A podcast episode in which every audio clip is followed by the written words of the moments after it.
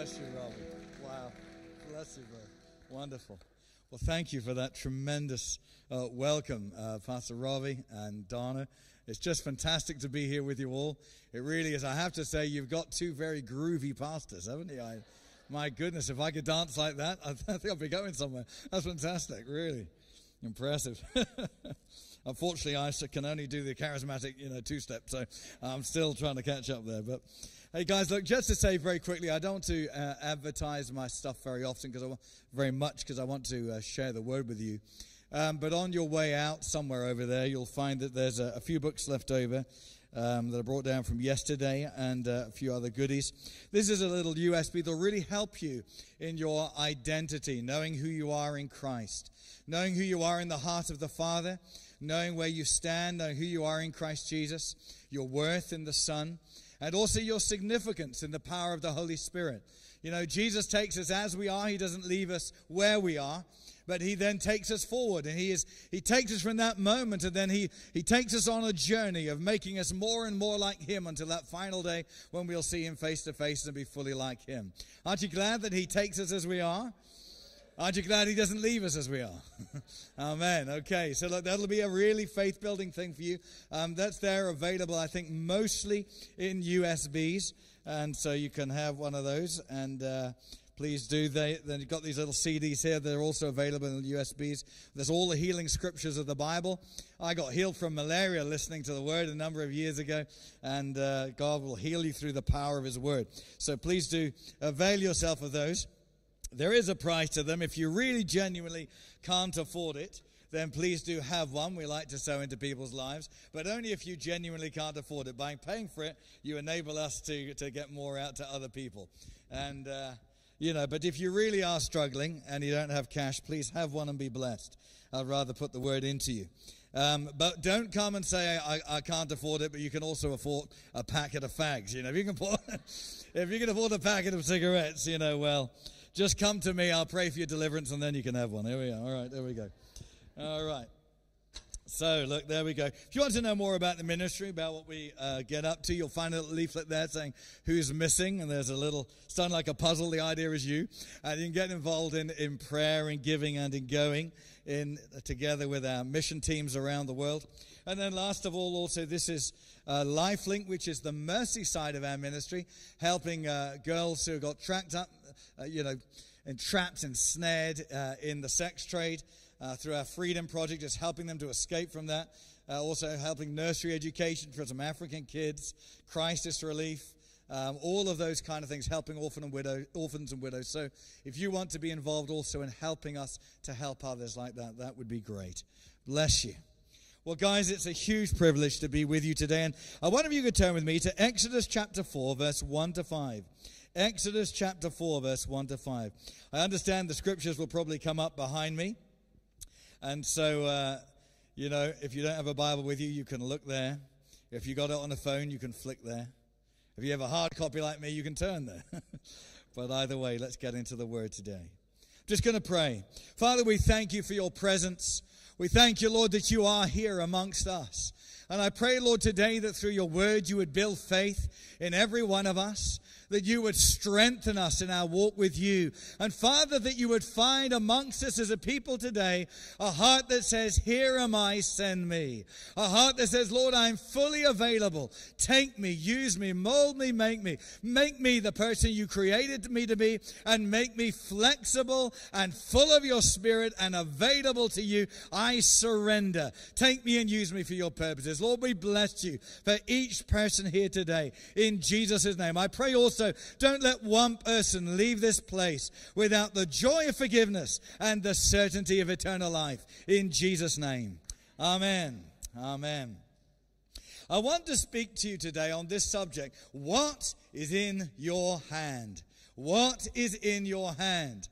Now, if you turn to this passage in Exodus four, you'll understand the title of the message. It's a question that God gave to a rather... how shall I put it, a rather unbelieving, or a rather kind of shaken Moses, who had uh, uh, At one time in his life, he knew the destiny of God upon his life, but he tried to fulfill it all by himself uh, to deliver the people of God, you know, from Egypt. And he started, he delivered the one guy from one man and then had to run for his life. And here he is, he ends up, you know, as a, as a refugee, effectively, um, out in the wilderness for forty years.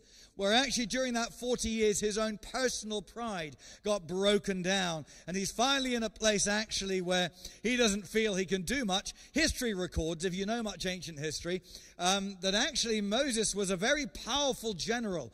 He was, the Bible records that he was very uh, efficient and strong and powerful in all the wisdom of Egypt, which was the most powerful empire at the time in the world. And so he was very... Um, Very, a very, just a very powerful and influential man, one of the strongest generals and uh, a real leader. But by the time he meets with God at the burning bush, he's much more of a broken man, and he has much less confidence in himself. But in the midst of that, he meets with the one who is the only true deliverer, the one who empowers us to do the things that only God can do, but God comes upon us by His Spirit to enable us to do the things He's called us to do. And I want to say today, I believe that we are on the verge of a massive move of God here in the United Kingdom, in Wales, in England, in all those places. Let me say especially Wales. I, I was told yesterday that God lives in Wales, actually, and that He visits England. but, but, uh, but either way, however you want to view it, you know. My Bible says He reigns from heaven. He's enthroned over all, isn't He? But He obviously has a special place for Wales in His heart. So, but let me just say that I believe that God is, is going to do something very powerful in this nation. And actually, you have a part to play. You have come to the kingdom for such a time as this. And you may even just be a, a fairly new believer. But let me tell you, you are in the kingdom for a time such as this. And the Bible tells us that the church of Jesus Christ, His body, church, as you know, is not a building. It's people who know and love Jesus. The church is built by what every joint supplies. And that means everyone here has a part to play. No one is a spectator. Everybody was created by God to function in His church and to reach out to the world and bring glory to Him. And so actually, God takes hold of us. He accepts us, receives us, cleans us up, sets us free, and then teaches us, builds us up, empowers us, and releases us to function. And so I want to encourage you today that God has given you gifts, some that you may not even be aware of right now, but He's placed them in you by the Holy Spirit for the purpose for which He's called you. And what He wants you to do is to start moving, start serving, start getting involved, start going in the purpose of God. Many years ago, you know, we used to, before, before the day of power steering, Uh, you know, we all had these kind of cars where if you were actually on the standstill, you were trying to turn that wheel around. I mean, it was as good as a gym workout. And, you know, I always used to say to people, it's a lot easier to redirect a car that is moving than one that is standing still. And in those days, that was so true. Today, of course, we've got power steering, and we can just go like this while we're just in, in one place. But it wasn't so in those days. But nonetheless, the principle remains true. If you will start moving with God, if you'll just say yes to Him and make every day a masterpiece for God, say, Lord, give me divine appointments today. That's how I started. I, I've gone around the world. I've had the privilege of leading about a quarter of a million people to the Lord so far. But in that process, I started off just, you know, I, had, I wasn't invited to preach anywhere or anything like that. But my pulpit was going to school every day. My, my pulpit was, was on the streets. My pulpit was just there. That's how you begin. Begin. You just start reaching people where you are, going to my pastor and say, how can I serve? How can I help in the church? Reaching out for prophetic words of encouragement, reaching out for words of knowledge, offering to pray healing for people and, and share the gospel with people around me. If you begin that way, as you're faithful with that, God starts to give you more and more and more. And that's the principle we see in Scripture. So let's just have a look at this. What is in your hand? God asked this to a rather insecure and unbelieving Moses when He was calling him to do a great work in His name. So we read this in Exodus four. Then Moses answered and said, but suppose they will not believe me. He's in the middle of this encounter with God. You know, think about this. God is right in front of him in manifestation of this fire that's not going out and the voice of God coming to him. But despite that, I mean, all of us would like that, wouldn't we? Wouldn't you like to have the presence and power of God immediately manifest in front of you and God speaking to you audibly? I think that would give most of us a sense of assurance that actually that he would do what he was asking us to do, that he would empower us. But Moses, despite that, is still questioning God. And he's answered and says, but suppose they will not believe me or listen to my voice. Suppose they say, the Lord has not appeared to you. So the Lord said to him, what is that in your hand? He said, a rod. And he said, cast it on the ground. So he cast it on the ground, and it became a serpent. And Moses, understandably, fled from it. Then the Lord said to Moses, reach out your hand and take it by the tail. If you know anything about picking up snakes, that's not a good idea. And he reached out his hand and caught it, and it became a rod in his hand, that they may believe that the Lord God of their fathers, the God of Abraham, the God of Isaac, and the God of Jacob has appeared to you. I just want to say this to us today. God wants to do supernatural miracles through ordinary believers in our day to bring deliverance to the people of this nation. He wants to do all supernatural things. Always remember this. God does supernatural things through small acts of obedience. All you've got to do is obey. I will never forget the time. To me, this was such an, uh, uh, a simple example of this, where I was preaching a fairly large church up in Wolverhampton. And actually that morning I was preaching away, and I was preaching on the prophetic. And while I'm preaching on the prophetic, um, suddenly the Holy Spirit kept drawing my attention to a lady sitting in the front row. And as I'm preaching away, you know what it's like. If you're a preacher, you'll understand what I mean. You keep getting drawn to this individual, where, where they are, where they're sitting. And, and, and I keep being drawn to this lady. And the Holy Spirit says to me on the inside, tell her that I love her. Well, I ignored it. I ignored it because I thought it's so simple. I thought everybody knows that. I said, Lord, it's in the book, John three sixteen. God so loved the world. I mean, why do I need to tell her?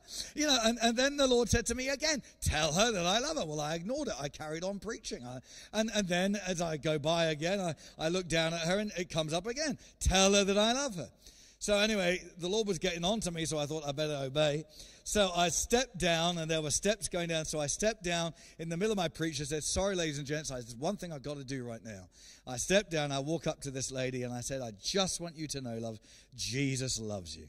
Well, she broke down in tears, and I got some of the sisters to go and pray for her, and I went back to preaching. Anyway, at the end of the service, she comes up to me and she says, John, I just wanted to come and say thank you before you leave today. I said, oh, no problem, no problem. She said, um, she said, but I just, before you go, I do have to ask you the question, how did you know? I said, well, you know, I, you know it's, um, it's in the book, you know. I said, John, John three sixteen, all that. I said, God so loved the world, uh, you know. And so she said to me, no, no, no, not that. She said, how did you know that when I was four years old that my parents divorced, and so I grew up with this love hunger on the inside? So the moment I was a teen and all of that, I was in the arms of the first man who said he loved me and up to no good. And she said, and then how did you know? She said, I just went through breakdown after breakdown of multiple broken relationships. How did you know that? And then to, you know, and you can imagine by this time I'm just going, uh, well, well um, uh, and then she carries on. She says, how did you know I became an alcoholic then, and I've only just come out of the drying out center, and you know I've just been so bound in my life, and I felt totally hopeless and suicidal and all of that until you came and spoke to me this morning. How did you know all that detail? I, I said, you know, um, really, madam, I, I, you know, I said, I honestly, I didn't say that. I didn't say any of that. And she looked at me. She said, are you calling me a liar? I said, no, no, madam, no, I am not calling you a liar. And and, and then she said, look, um, she said, I, I just wanted to say, look, whatever and whatever happened, I heard every word of that out of your mouth, and it's absolutely changed my life. Thank you. I said, well, look, Lord bless you. You enjoy your day. She goes on her way, and I go away thinking to myself, well, what on this earth happened there?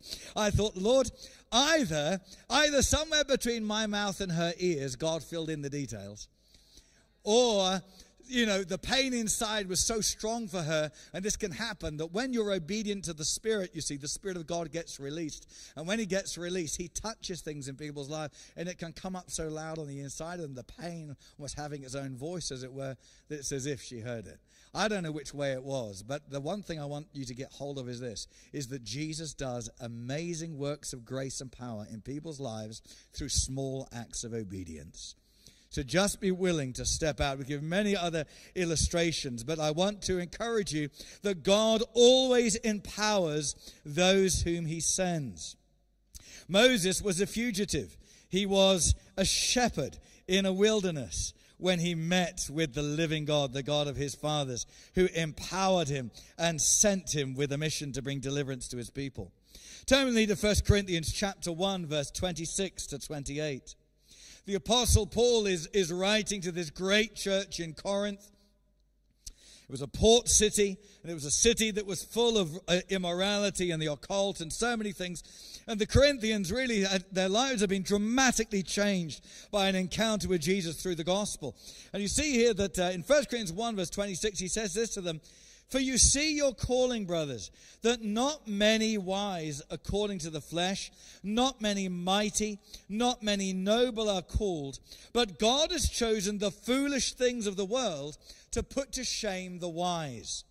God has chosen the weak things of the world to put to shame the things which are mighty, and the base things of the world, the things which are despised, God has chosen, and the things which are not, to bring to nothing the things that are, that no flesh should glory in his presence.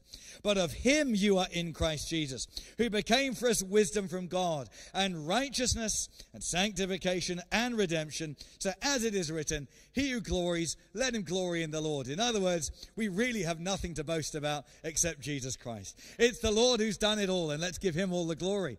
But he says, look, he deliberately chooses the weak. He deliberately chooses those who, who feel that they are incapable and can't do anything. Sometimes people have to be broken before they really realize that they can't do it, and then God takes hold of them, heals them up, and then releases his power and grace and strength through their lives. But God takes the weak. So if you feel that you're disqualified, you're in a good place today in the sense of this, that you realize only God qualifies you for his kingdom. It's his grace. The scripture says that, that he qualified you, as Colossians one. He chose you. He knew you even before the foundation of the world. Anything you've done has not surprised him. He knew all of that in advance. And he will take your greatest weaknesses, your greatest pain, your greatest failures, and turn it around to make it your greatest ministry into the lives of the broken and the hurt. Thank God. That's the nature of our God. These are the kind of people that God chooses. You see that he fed five thousand with a little boy's lunch. I'm never quite sure in that story whether the boy offered the lunch or the disciples nabbed it. But either way, either way, Jesus blessed it and distributed it and gave it back. The interesting thing is, is that when he blessed it, he then hands it back to the disciples, and it's only when they begin to distribute it, it starts to multiply. It didn't actually multiply in the hands of Jesus himself. It multiplied in the hands of the disciples. Check it out and read the story. It's absolutely so. And that's very often the way it is. We give ourselves to the Lord. We give what we've got to the Lord. He gives it back to us and tells us to go and do something with it. When we step out, then it multiplies. Sometimes we're waiting to feel it, to have everything to change suddenly in front of us before we will act on what he tells us to do. But it, it actually works the other way around. If you believe, then you'll see the glory of God. And believing is an action. It's a stepping of faith. And then what you prayed for, what you've given to God, he's blessed and given it back to you, then begins to multiply. Because he's looking for a people who will step out in faith and obey God. Amazing. He fed five thousand men. That's excluding the women and the children. So it's probably more like ten, twelve thousand or so who he fed with a little boy's lunch. Do you know, I once heard a very unbelieving theologian say that wasn't such a great miracle. He said the loaves were just bigger in those days. You know, I think he forgot that, you know, a little boy brought it in his, in, you know, in his little box or something. I kind of get this picture of a little boy rolling this huge loaf, you know, along, you know, carrying a whale behind him or something. But the fact is, is that Jesus multiplied it. But God wants to use your words.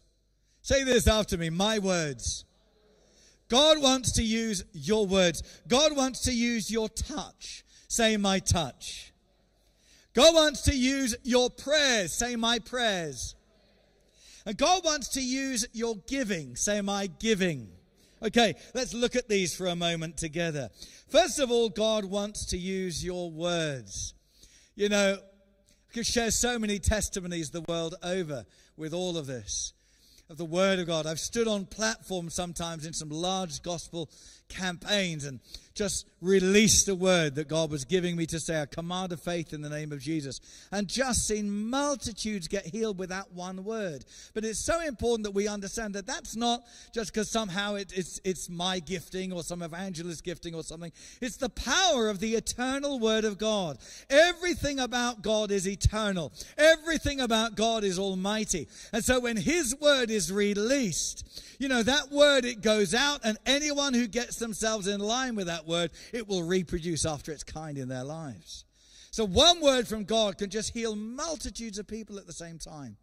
It'll bring deliverance. It'll be freedom. And words are very powerful. Words create destiny. They give direction. They bring leadership into our lives. And you know, I um, years ago, Uh, some of you may be familiar with a, a gentleman called Ray McCauley. He's a wonderful uh, man of God, back from South Africa, and uh, leads the Rhema church over there. And you know, our church, when I was growing up back in Surrey in, in, uh, in England, um, our church was privileged to be the first church he ever came to in the U K. Uh, only because we knew some of the guys from that church who were the first missionaries sent from Rhema to the U K. And I can remember when... when Ray turned up, then after him, the next person to turn up was, was his sister and brother-in-law. And at the time, I was only fifteen years old, and, and I had a passion for the gospel. I was just starting to lead people to the Lord at school. And actually, I remember that day that actually that Ray's sister came in, and, uh, and she came in, and really, it was Ray's brother-in-law who was doing the preach that morning. But at the end of his preach, Ray's sister just suddenly stood up, and she looks around, and then suddenly she points at me, and she says this. She said, "Young man, I want to say this to you." She said that actually you're going to go, she said, to the ends of the earth. The Lord's going to send you out. It wasn't a particularly big church at the time. She said, He's going to send you to the end of the earth. You're going to see the dead raised. You're going to see blind see, deaf hear, cripples walk. You're going to see masses turn to Jesus and churches planted. He's called you. He's, ta he's calling you, and He's sending you out. And then she turns to everybody. She said, "You know, it's an unusual thing, but when I was in prayer this morning, the Lord gave me this word from a man and said, there will be a man in the congregation wearing a yellow tie, and this is the word you are to give to him." Now, my mum, it was the summer, and my mum had bought me a yellow tie. I don't, it just, it's not particularly cool. It was just the in thing at the time, and, and I probably never wore it again. But nonetheless, I wore it to please my mum that day. And it was obviously in God. I, it's the only time I wore it, but I put it on that Sunday morning. And, you know, I was a very, you know, a young man at the time, but that word was for me. And here I am now, fifty-one years old, and actually every one of those words has come to pass. But the word that she gave to me it, at that moment, it set a course. It released something in my life. And I want to say to you, God wants to, He wants to use your words to release life and destiny and blessing. Look, if you want a good marriage, use your words to build up and not to tear down. If you want a good family, your family life, speak life, speak blessing to your children. If you want to have good relationships with others, speak encouragement into their lives. Make it the first thing. The Bible says that we are to speak the truth in love to one another. Make sure that you don't down yourself with your words. Make sure you use your words to construct, as it were, to build your future by agreeing with heaven. God looks for a place of agreement upon the earth. Speak life and health over your own body, over your mind. Speak with confidence about your job, about finances, about everything else. If you do that, you will see that those words become a seed that God waters and brings to pass in your life. Amen. It's a fundamental principle of God. God wants to use your words. God wants to use your touch. There is real power in the believer's touch. You know, the Bible says that, uh, and, and, you know, First Corinthians chapter six is a remarkable scripture. It's an intensely physical image where actually the Apostle Paul is dealing with a negative amongst the Corinthians. And he says to them, how can you take the members of Christ, talking about the members of their body, and join them to a prostitute? He says, because the scripture says that the two become one flesh. So he's talking about saying, are you not aware, do you not know that the members of your bodies are members of Christ? Now, sometimes our bodies get a bit of bad press in teaching, but the reality is that our bodies are redeemed, they belong to the Lord, and that we need to recognize that once we're in Christ, the members of our bodies are members of Christ. And so Jesus is right here. When you lay hands on someone, Jesus lays hands on someone. When you talk to somebody, Jesus is talking through you to that person. When you look at somebody, Jesus can be looking through you. He wants to use your touch. He wants you to lay hands on people in the name of Jesus. It's very simple, but it's very powerful. Sometimes, you know, I, I had a pastor who got healed of cancer where I was just teaching on healing one time and expressing, look, you, some of this stuff, we make it far too complicated. I was standing preaching to his church and I just rest my hand uh, on the pastor's shoulder. I had no idea he had cancer, but I rest my hand on his shoulder. And I said, you know, all Jesus said to do was, if you are a believer, lay hands on the sick in his name and they will recover. I said, look, I'm not even declaring anything over that my pastor friend here, but my My hand is on him and Christ is in me and he's laying his hand on him. So I'm doing this in the name of Jesus and healing is flowing because healing is in me because Jesus is in me. Yeah, he wrote to me a month later and said, John, what you didn't know, he said that I had serious cancer, I think it was stage three or something, cancer. And he said, actually, he said, I went back to be tested just a couple of weeks after you just rest your hand on me there. I wasn't telling anybody. I don't want people to get all uptight about my condition. He said, but actually, I've been back to the doctor. They've given me the all clear. They can't find cancer anywhere. And it launched him into a ministry of healing who's traveling all over the world. But there is power in your touch. You're a believer. The moment you're saved and filled with the Spirit, He's in you, and he wants you to start laying hands on people. Now, I would encourage you to make sure that you ask for permission. It generally helps, you know, especially if you're reaching out to the world. But the Lord wants to use your touch. He wants to use your prayers. John chapter fourteen, verse twelve to fourteen. Jesus said, whatever you ask in my name, I will do it, that the Father be glorified in the Son. You're asking in his name. You're not asking in your own name. Imagine this for a moment. Imagine if I was a multimillionaire. Now, I'm not, but just imagine that I was. And it'd be good if you could pray that I was. That'd be wonderful. That would be, but... Anyway, no, just think about this. But imagine if I was a multimillionaire and I had a checkbook and I signed every one of those checks in my name. And then I handed it to you and I said, look, now whatever you need, whatever you want, just go. It's already signed up. It's there. It's in my name. And actually, I've willed to you this, that, and the other. Don't just use it willy-nilly. But look, here, here's a whole list of things that you can spend it on. And I gave it to you and, and then said it's in my name. That's exactly what Jesus has done for us. The word, his promises, are the revealed will of God. And he signed it in his name. He said, whatever you ask in my name, and it shall be yours. You're living by somebody else's resources. One of the things we all have to get hold of as believers is this. None of us lives in the kingdom of God by anything that is our own. Everything is the Lord's. Everything is the Lord's. The very breath that is in your lungs is the Lord's.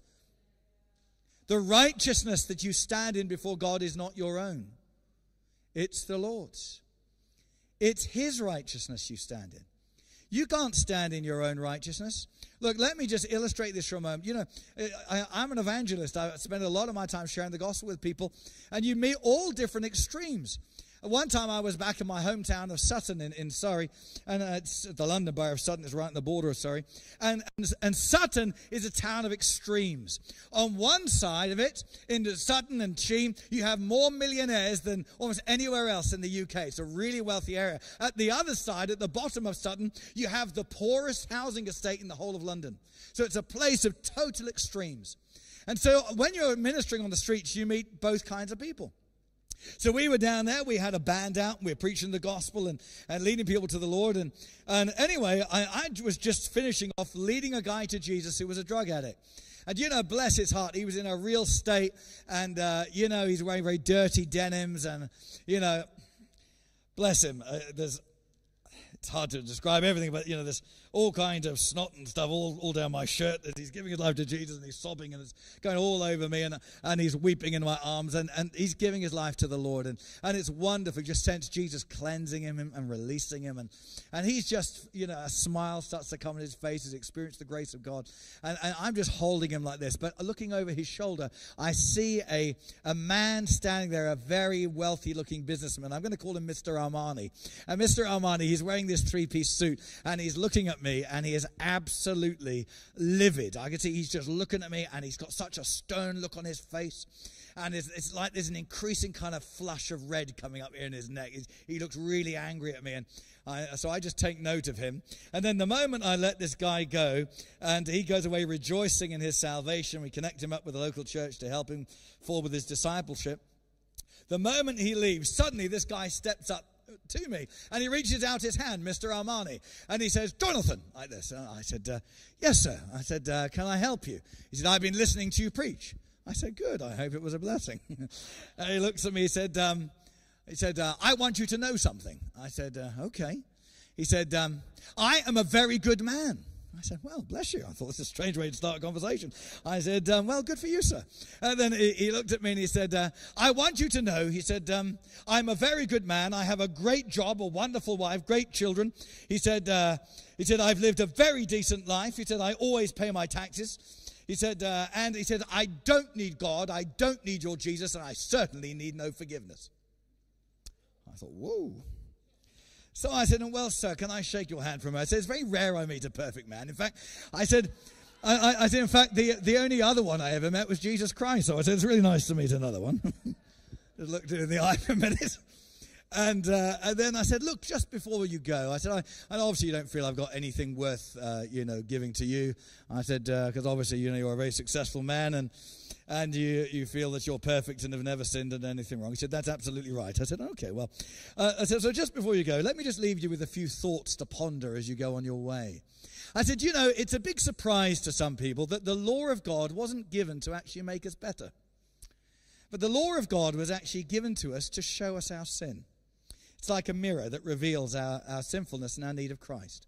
So let me just show you this for a moment. So what I'm going to do right now is I'm just going to present you just a few of the laws of God for a moment. And I said, let's just forget number one, because nobody fulfills that every day. You should love the Lord your God with all your heart, all your soul, all your mind, and all your strength. And I said, nobody does that perfect, perfectly every day, so everybody needs forgiveness every day. So I said, but look, let's move the, past that one for a moment. So I said, just here's a few. The law of God says that you shall not murder. And he, look, he looked at me straight and said, "I want you to know I've never murdered anybody." I said, "I'm so pleased to hear it, sir." Uh, I said, but actually the Bible says, uh, it, you know, it goes a bit deeper. Jesus said, the law says you shall not murder, but I say to you that if you hate someone, that you've murdered them already. So I said, so so let me just ask you, have you ever hated anybody? Maybe that business partner who diddled you out some money, maybe Inland Revenue who demanded more tax than was due or something like that. Have you, maybe has somebody just, you know, gone past you and cut you up around a roundabout or something and something slipped out your mouth or something? Has that ever happened to you? So just maybe just once? He just looked at me for a second. Well. Well, well, yes. Okay. All right. I said, okay. Well, look, I don't want to. I don't want to burden you or anything. Let's let's just move on to another one. I said, the law of God says you shall not commit adultery. I said, have you? I said, I want you to know I've always been faithful to my wife. I said, I'm so pleased to hear that, sir. That's great. I said, but you see, Jesus actually goes a bit deeper, and he says, if you look at a woman with lust in your heart, um, then you've committed adultery already. So I said, can I ever ask you, sir? Can, have you ever ever looked at a woman with lust in your heart? Ever? Maybe? Just maybe? He looked at me and said, well, well, um, well, haven't we all? He went like that. I said, yes, well, quite, well, quite. Yes. So, okay, I said, so let's just move on. Just one last one. I said, you know, the scripture says that the Lord will not hold guiltless the man who takes his name in vain. Have you ever said, oh, my... Yeah. So, okay, so let's just have a quick rerun then for a moment, a quick rewind. So we began the conversation with you telling me that you were a perfect man, you didn't need God, you didn't need Jesus, and you certainly didn't need any forgiveness. And we've ended the conversation with you freely admitting to me that you're a murderous, adulterous blasphemer. I said, so don't you think actually that you do need forgiveness now? He looked at me for a moment and said, um, and where were those tracts you were giving out? I said, but the thing about it, guys, is this, is that look, we don't stand in our own righteousness. We stand in Christ's righteousness. He calls us to repent of our sin and to put our faith in him as the only means of salvation.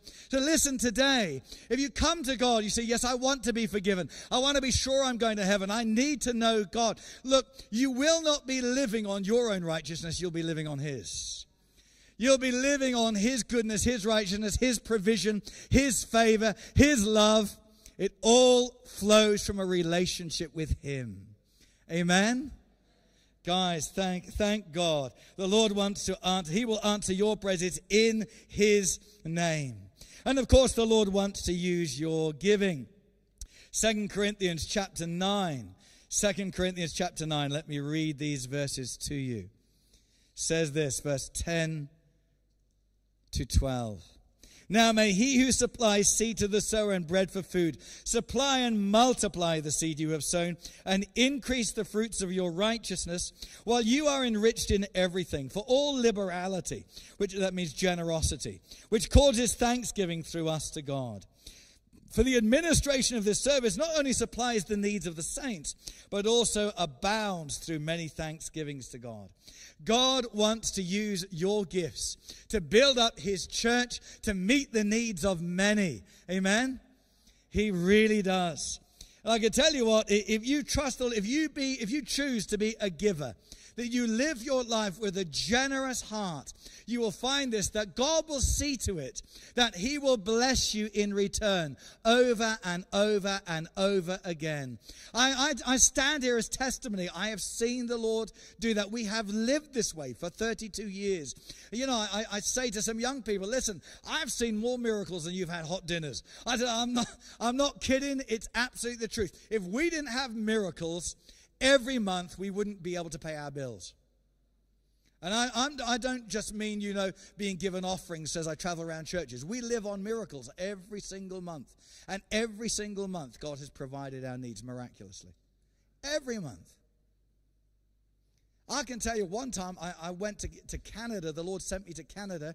And actually, I, I just, it was so clear the Lord was sending me. And he gave me this vision. He gave me this word to go. But I didn't really know anybody and all that kind of thing. It was such a supernatural trip, the whole thing. So I, I actually, the cost of going, then finding somewhere to live for three weeks, uh, hiring a car, getting all, all the food, getting the flights, get my family over there. So we were there for three weeks. Uh, cost three thousand pounds. Well, you know, to do that, uh, you know, it doesn't sound that much, but it was a whole lot more than than I had. It might as well have been thirty thousand. So it was three thousand. And, but I so felt it was God, I put it on what we call my aid to faith, my credit card. So I put it on my credit card. I don't encourage you to do this, by the way, but this is the way I was so, I so knew it was God. That's what I did. And so I put it on my credit card. Two days later, a businesswoman in our church walked up to me. I told nobody, but this businesswoman walks up to me. She says, John, um, do you have any particular needs, anything you're believing God for? I said, well, you know, I'm just... Uh, you know, we're going off to Canada and, you know, the Lord's called us to go over there. And she said, look, I, I don't know what it is, and I didn't tell her. She said, but this is what the Lord told me to give you. And she just handed me a check for three thousand pounds. So that covered everything. We went there. We ministered actually solidly for, for nearly the, the totality of that three weeks as God miraculously opened doors. I mean, can you imagine this? I didn't know anybody. And then suddenly out of the blue, so, well, I knew one guy, one guy who was a, a, a connection there. And he... um. He suddenly phones me up a couple of days in, and he just says, John, I just want to say to you, he said, this is all very unusual. We've got a couple of North American Indian ladies, he said, in our church. They're intercessors. He said, all day, every day. That's what they do from nine to five. They intercede. And he said, and I can tell you, they phoned me up today. He said, um, we don't know this man, but there's a man called Jonathan. He comes from England. He's come here by the word of the Lord. And the Spirit of God says, Pastor, you are to take him to the meeting of pastors that's happening in Vancouver at such and such a place. It was like that. So anyway, so I, well, I know you don't normally bump into the city pastor's meeting and just uninvited, but this is what happened. And so he took me there, and, and I, I walked in. As I walked in this huge big building, huge church, as I walked into the entrance, the atrium, the pastor of pastors who set up the whole event, he's walking across my path. He stopped. We, we never knew each other, never met each other. He knew nothing, and neither did I. He stopped. He turns and looks at me, and today he says, and I heard myself say, hi, you must be Jonathan Conrathe, let me introduce you to the pastors of Vancouver. And he walked me in, and it just opened up Vancouver to me. And suddenly, we were leading people to the Lord, miracles happening and all of that. Well, we ministered for three, uh, for that whole period of time, for three weeks. And then at the end of that three weeks, we were going to get back to flying. And actually, this guy was my one contact. He had collected all the money from the offerings. But there was another guy from England who had come and joined me in that process from another ministry. And so in that, just as this guy is taking me back, as this pastor guy I know, he's just taking us a family back to the um, to the airport. He just says to me, "Oh, John, by the way, I hope you don't mind. I gave all the money of the offerings to your friend." He said, the other guy from the from the ministry in England. He said, um, uh, "I hope that's okay." I said, "You guys could share it." I said, "Well, that's really kind. Thank you so much." I said, um, "Just one question. Does he know that we're supposed to share it?" He said, "Ah, I forgot. Sorry, he doesn't know that." So he said, "So at the moment, he thinks all that money is his." He said, "Yeah, he does." "Ah, right." So I said, "Do you mind me asking how much it, it, it was?" And then he told me. And, and of course, the thing is, the Canadian dollar is, is two point one to every pound. So the reality is it doesn't go as far as it does going the other way. So when he told me how much it was, I thought, well, I know this isn't going to meet our needs at home. Because although we had the three thousand dollars to meet our needs out in Canada, we had bills of two thousand five hundred pounds back at home that would just come through for the house and all of that. So we were believing God for that money while we were away as well. So anyway, when he told me how much it was, I said, "You know what, I don't mean this in any bad way, but that's not going to meet our needs. So actually," I said, "between you and me, the best thing we can do right now is I'm going to sow that seed. So let him keep it and let him think it's all his. And you just agree with me that God will meet my need another way. Is that all right?" He said, "Are you sure?" I said, "Absolutely, let's do it." So anyway, I got on the plane, we go back, and uh, my wife, Elaine, she said to me, "Well, did they give you an, any offering to meet the needs at home?" I said, "Sweetheart, he's met all our needs." So anyway, we, we got home. When we got home, uh, I opened the front door, and on the mat, there was an envelope with my pastor's writing on it. And I thought, well, what's that? So I picked it up, I opened it up. Inside was a check for two and a half thousand pounds. Now, I phone him up, I say, "Dave, what's all this about?" So then he says, "Well, you, you ought to ask." He said, "While you were in Canada, I was in the States, in Florida, at Rodney Howard Brown's conference." And he said, "There's thousands of people there." He said, "And in the break," he said, during in the middle of the worship, Rodney suddenly said, "Go and greet somebody." And he said, suddenly this huge, big Texan guy walks from the other side of the room. He says, walks up to me and says to me, he said, uh, "Sir," he said, uh, "do you know a man by the name of Jonathan Conrathe, C O N R A T H E? He said, "I do, but what's it to you?" He said, "Well," uh, he, he said, uh, he said, "Listen," he said, uh, he said, I, I "don't really know the man." He said, "But in the worship," he said, "God suddenly spoke to me and said, I want you to write a check out," he said, "for the equivalent in English sterling of two and a half thousand pounds for the name of a man called Jonathan Conrathe, C O N R A T H E. And he said, "But Lord, I don't know the man." And he said, uh, and the Lord said to him, "I know you don't." He said, "But that man over there knows him." And so Dave said, "So there's the gift from a Texan businessman who I've never, who I don't know who he is, and that you don't know. And but listen, this is the thing. What I want you to, to say to you is this: God knows your name. He knows where you live. He knows your name. And if you will be faithful to serve the Lord, and you will give, and you will pray, and you'll reach out with his touch, and you'll sow seeds of faith with your giving, with your words, you'll put your life in his hands. He will see to it that your needs are met and that his kingdom comes through your life." Look, time is just flying off and I'm well past where I should have ended. But I do want to say this in closing. Look, God doesn't anoint programs or organizations. He anoints people. The Spirit of the Lord comes upon people. Just last month, a great evangelist by the name of Morris Arello went to be with the Lord. He led multi-millions to Jesus through his life. He was an orphan Jewish boy with no hope ahead of him. But a Baptist nurse told him about Jesus when he was a little orphan in Jerusalem and invited him to church. He got saved. And as a result of that, then he got filled with the Holy Spirit. And then he felt God call him into the ministry. He started preaching. It's led to the salvation of millions. How many times could that story be repeated? Over and over and over again. C H Spurgeon, the great Baptist uh, you know, preacher who led multitudes to Jesus. By the age of nineteen, his sermons were going all around the world every week. Established the largest church in London at the time with five thousand people gathered. You know, back in the eighteen hundreds, every single week gathered to hear him preach. Mightily anointed man of God. How did he get saved? He was there. There was a Methodist circuit. And he went along as a little boy one day, and there was only two, three old ladies sitting in this church, and the Methodist circuit preacher was preaching.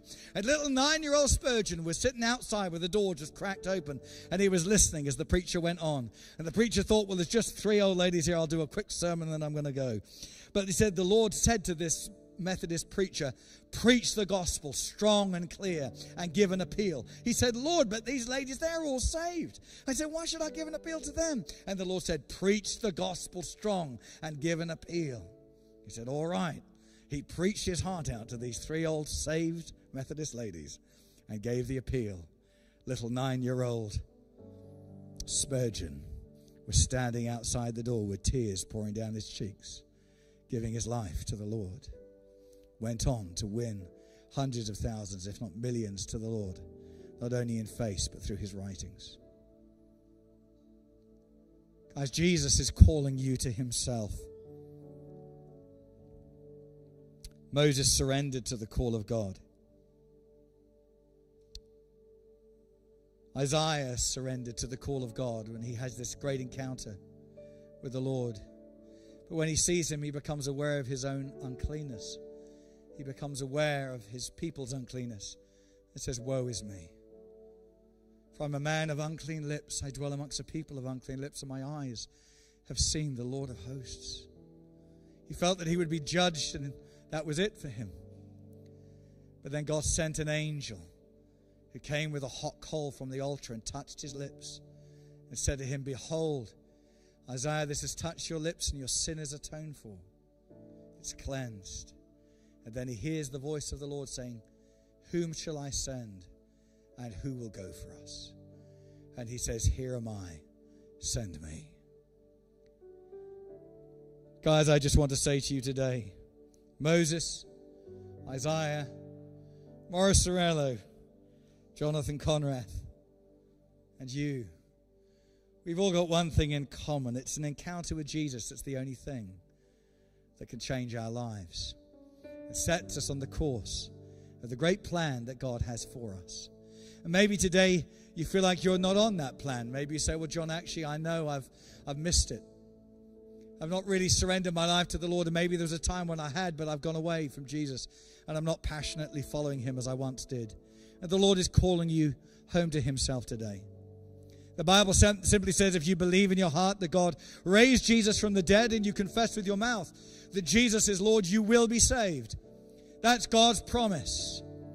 And today you're here by divine appointment, and he's calling you to himself. Maybe for a first time, maybe as a recommitment to the Lord. There's several things I want to do in closing today, but the first one is this, and it's the most important. I want to give you the opportunity to take this moment and give your life to Christ. Or recommit your life to him. Can we all bow our heads and close our eyes for a few moments in the presence of God? Please just don't look around at this moment. Forget about your friends, your neighbors, your boyfriend, your girlfriend, husband, wife, whoever it is around you. Just take a few moments to think about your life, where you are. Where is your life headed right now? Where are you going? Where will you spend eternity? And if you say in your heart, John, I know I need to get right with God. Just pray this prayer with me right where you are, and everybody else pray this prayer to support those who need you for a first time. Let's say it out loud together. Lord Jesus, I thank you that you love me, that you died for my sins and rose from the dead. I believe in you, and I give you my life. Come into my heart. I turn from my sin to follow you. I receive you as my Savior. And I boldly confess, Jesus is Lord, and I'm going to love you and serve you as long as I live.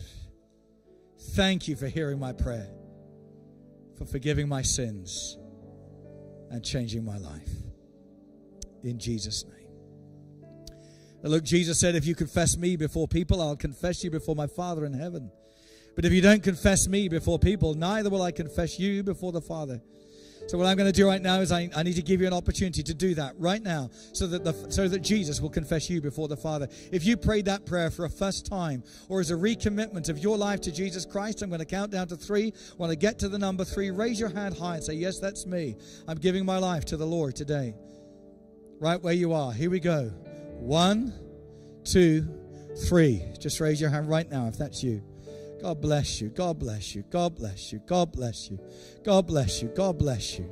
Anybody else? You say, John, that's me. I know I need to do this. I need to get right with God. If you've been uh, away from a time from from the Lord, He's calling you home. The Father is calling you home to Himself. Anybody else wants to join? Those who've already raised their hand. God bless you, love. God bless you, sir, at the back there. I see your hand. God bless you. That's great. I'm going to ask you to do something very bold. Can we all stand to our feet, please? I'm going to ask you that if you raised your hand, can you come quickly? Just get out from your seat and come and join me at the front here. Just come quickly. Don't be afraid of what anyone else is doing. Just come. Come in Jesus' name. Come on, just come. Come to the Lord. Just raise, you raise your hand, just come forward. Bless you. We welcome you. Well done. Well done, guys. Bless you. Well done. Is there anybody else who needs to come? Anybody else who needs to come? Just come. Got any question in your heart? Just come. Just settle it right now. Okay. Look, guys, I'm going to pray over you right now. But for some of you, if it's a first time, I'm saying welcome to the family. But for those of you that's a recommitment of your life to the Lord, you need to know this. That He absolutely loves you. And today, this is a great day. This is a day of renewal. It's a day where the Father just welcomes you home. He's setting a party, and there's a party in heaven over you. The Bible says there's more joy in heaven over one sinner who repents than over ninety-nine already righteous. Well, with over three hundred thirty thousand every day getting saved, heaven's a perpetual party, man. But this is the best family that's ever existed. The family of God. Welcome. Guys, let me just pray for you. We just put a hand on your chest like this for a moment. Father, I thank you for every, every one of these guys and ladies who've come forward to surrender their life to you. Father, some of them, you know their hearts, you know where they're at. But Father, I thank you for them. And I pray that at this moment, Lord, that you would send your Spirit into their hearts, giving that assurance, that confirmation, that they belong to you, that their sins are forgiven, that heaven is their eternal home, that God is their Father, and Jesus, you are their Lord and Savior. Father, I pray today a breaking off of every every chain of sin, every demonic stronghold. I break it off in the name of Jesus. Fill them with your Holy Spirit even now. And I pray that each one of them will go on from this place to love you, to serve you, to walk with you. I thank you, you'll never let go of them. And you have great plans for each and every one of their lives. We give you praise and thanks in Jesus' name. Amen. Guys, you just meet with the Lord there. I take a few moments. Don't rush back to your seat, but take a few moments. Okay, just meet with the Lord. I just need to do two other things very quickly. We talked about God's calling quite a bit today, saying, here am I, send me. I want you to know that this is something we have to do not only once, but repeatedly through life. The flesh always wants to go its own way. And Jesus said, if anyone would be my disciple, anyone would be my disciple, let him deny himself and take up his cross daily and follow me. So today I'm just going to say, you may have said this years ago. It's something you have to say every day. But I'm standing here before you saying that I'm making this choice again today. Is there anyone else who will raise their hand and say, Lord, I surrender my life afresh to serve you, to serve your church, to serve your purpose in the world, to bring your kingdom. John Wimber, the great founder of the Vineyard, used to say, everyone needs three conversions, to Christ, to his church, and to his cause. Today we're saying yes to Jesus, yes to his cause, yes to his church. Lord, here am I, send me. You just make your own commitment to the Lord about that, right where you are. I want to pray for you. Father, thank you. We all stand here before you. Lord, those of us raising our hands and saying, Jesus, we are fully yours. Not only, Lord, just that we're fully yours, that we can make it to heaven, but that we can see heaven come to earth. That we see your kingdom come and your will be done on earth as it is in heaven.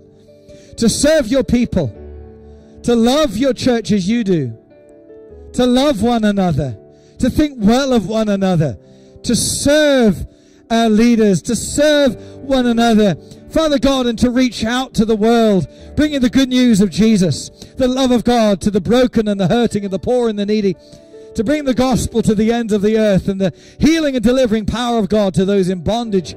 Father, we thank you. We say, yes, here am I, send me, wherever, whenever, and whatever the cost. We're yours, Lord. And maybe you say today, John, I need healing in my body. I want to serve the Lord wholeheartedly, but I've had trouble in my mind. I've had trouble in my body. I've been fighting off depression. I've been fighting off this sickness or whatever it is. If that's you, can you put one hand on your body, raise another one to heaven, and we're going to pray for your healing right now. Let's pray for this. There's one preacher I heard say, Jesus has called the whole body of Christ to go as a mighty army to go into the world to bring his healing and saving power, but he doesn't want us to go on crutches. He doesn't want us to go on, he wants us to go out in the power of God. So look, if that's you, look, just raise your hand before the Lord. Put one hand on your body. Let me pray for your healing today. Father, thank you for my brothers and sisters. And today, I speak the healing power of God over my brothers and sisters. In the mighty name of Jesus Christ, be healed today. Be released today in Jesus' name. Depression, go in the name of Jesus. Suicidal thoughts, cease in the name of Jesus and be gone. I speak healing into asthma. Asthma, go. Receive the breath of God into your lungs in Jesus' name. Healing into that heart condition in the name of Jesus. That person who had an accident that's damaged your left, uh, your left hip and your lower spine, be healed in the name of Jesus Christ. The person's been suffering with kidney stones. It's your left kidney. Be healed in Jesus' name. And I command the stones to dissolve in the name of Jesus, the Son of God. A gentleman who's been diagnosed quite recently with prostate cancer, your P S I levels, whatever it's called, is, is far too high. In the name of Jesus, we command that to be healed in Jesus' name. In Jesus' name.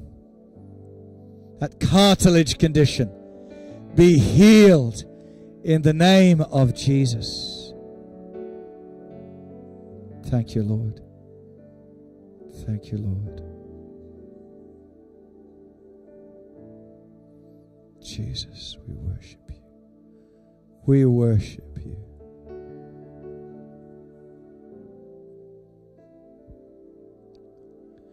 Can I just say, I there's a, a lady here wearing a lovely ye- yellow jacket with red hair. Is it? Is that okay? Is that yellow? Just, that's right. What's your name, dear? Jenny. Jenny, look, um, you have to weigh this word, but I just, you just kept coming into my heart, and I, I just felt the Lord wanting to say something to you. You know, there's a verse in the Old Testament that says this, I will restore the years that the locust has eaten. Do you know, I just have a sense, the Lord wanting to encourage you. I, I kind of saw like a swirling mass of, of, of the enemy's accusations just trying to come over your life, saying that, you know, it's no good, you've gone too far, you've done this, that, and the other in life, and you've lost this, and things about kids, and stuff like that, that you just felt, just through guilt and stuff like that, that he was trying to convince you that life wasn't worth living and that actually God would never do something great with your life and that actually that's your future, that there was nothing much that you could hope for or live for with joy and with purpose because of all of this stuff that had gone on in the past. But I just saw that, number one, the Lord wants to say he loves you, he calls you his own, he has wiped away the past, but not only has he wiped away and forgiven the past, but he is He is restoring the years that the locust has eaten. There's even going to be restoration in terms of relationships and things that you felt had just been totally gone and could never be restored or reconciled. Uh, but I just saw actually that the Lord is going to bring renewal and restoration and, and all of that into your life. And you're going to be amazed what the Father is going to do in your life. As you put your life fully in his hand, put your hand in his hands, and let him really do with you what he wants to do. do. You know, he's he's calling you daughter. He's calling you to himself. There's a beautiful word in the scriptures where he says, I have drawn you with cords of everlasting kindness. And the Lord is drawing you with great kindness to himself. And he's going to do a full work of restoration in your life and make you like an Esther who's come to the kingdom for such a time like this. I hope all of this makes some sense to you. There's all of this. Just give me a wave if that means something to you. All right, love. Let me just know this. The Lord's got you. He's got you, and he's got your situation in his hands. The important thing is keep saying yes. Yes to Jesus. Yes to his will and believing his promises. Amen? All right. The Lord bless you richly now. Amen. Guys, it's been a huge privilege to share with you today. Thank you so much. I'm going to hand back to, looks like I'm handing back to Pastor Donna. Let me just do that. Shall we thank Jesus together and give him praise? Lord bless you richly.